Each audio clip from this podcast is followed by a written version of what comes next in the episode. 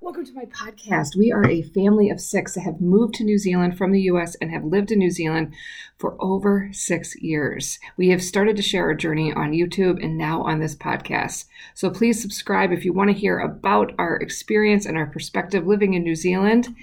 Today, we're going to talk about the 10 things that you should definitely not do when you are visiting New Zealand. So you need to watch this and pay attention to these tips before you ever think about coming here. Okay, number one, when you are in New Zealand, don't compare it to Australia. Don't say, oh, I'd love this or this is like the same thing. Don't do that. While they are close as siblings, they also are rivals like siblings. So don't compare them too much together. Okay, and number two, don't forget to offer guests tea when they come to your house. This is, can be an adjustment for a lot of Americans, especially that don't drink tea, where coffee is more of like the common thing that you can offer coffee as well. But tea, always have tea. Don't be stuck without tea in your house and offer it when people come over to visit. Number three, don't drive over the speed limit. Let me tell you, I have learned that lesson the hard way. Basically, in the US, it's normal to drive 10 miles per hour over the speed limit. In New Zealand, the speed limit means the speed limit.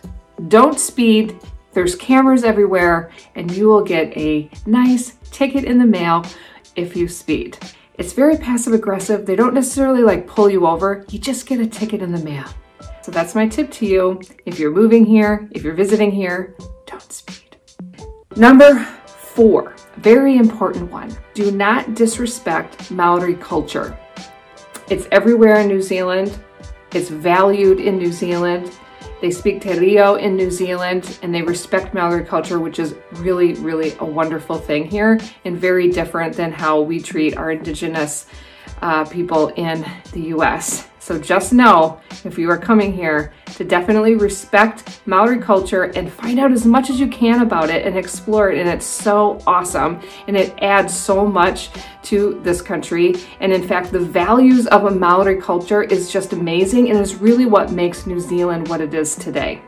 Number five, don't enter New Zealand with dirty shoes or really anything dirty in your luggage. You have to go through biosecurity when you enter New Zealand and you don't want to bring in any dirt. They're very particular about this because they don't want to bring in anything bad into their country. And that is really what makes New Zealand so stunning and so beautiful. And it doesn't have horrible, awful things in this country because of their biosecurity system. When you go through immigration, when you get off an international flight into New Zealand, don't have dirt on your items.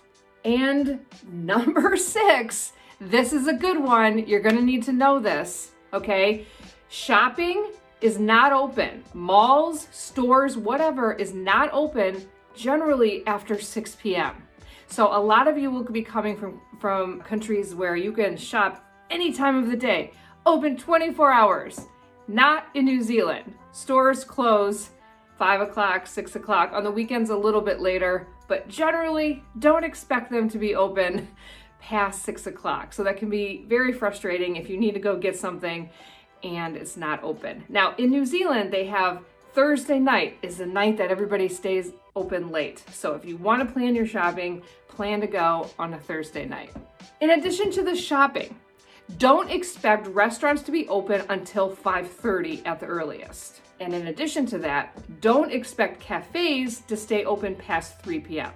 So if you are traveling around New Zealand and it's between 3 p.m. and 5:30, good luck finding a place to eat.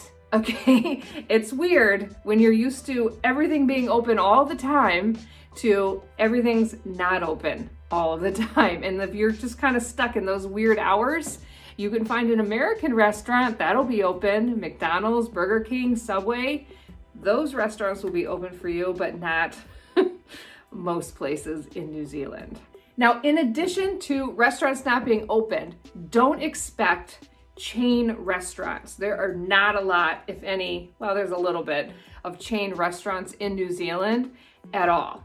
So every town and every city that you visit are new restaurants, new types of restaurants, new things to try. So you will always have a fish and chip shop. You will always have like an Indian restaurant, and you know there are always generally American restaurants, uh, American fast food, let me say. But there isn't you know a consistent brand across the country. There franchising really isn't a thing here, and so that can be a little bit frustrating when you just want to go and, and know that something's good you're not going to know that. You're going to have to try a new place. And that could be very stressful when you come from a country that you're used to chains to now I don't even know what's good here. So there's these four different Indian restaurants and I have no idea which one to choose. So Google review is good to check, but just go ahead and try it and be okay if it's not that good.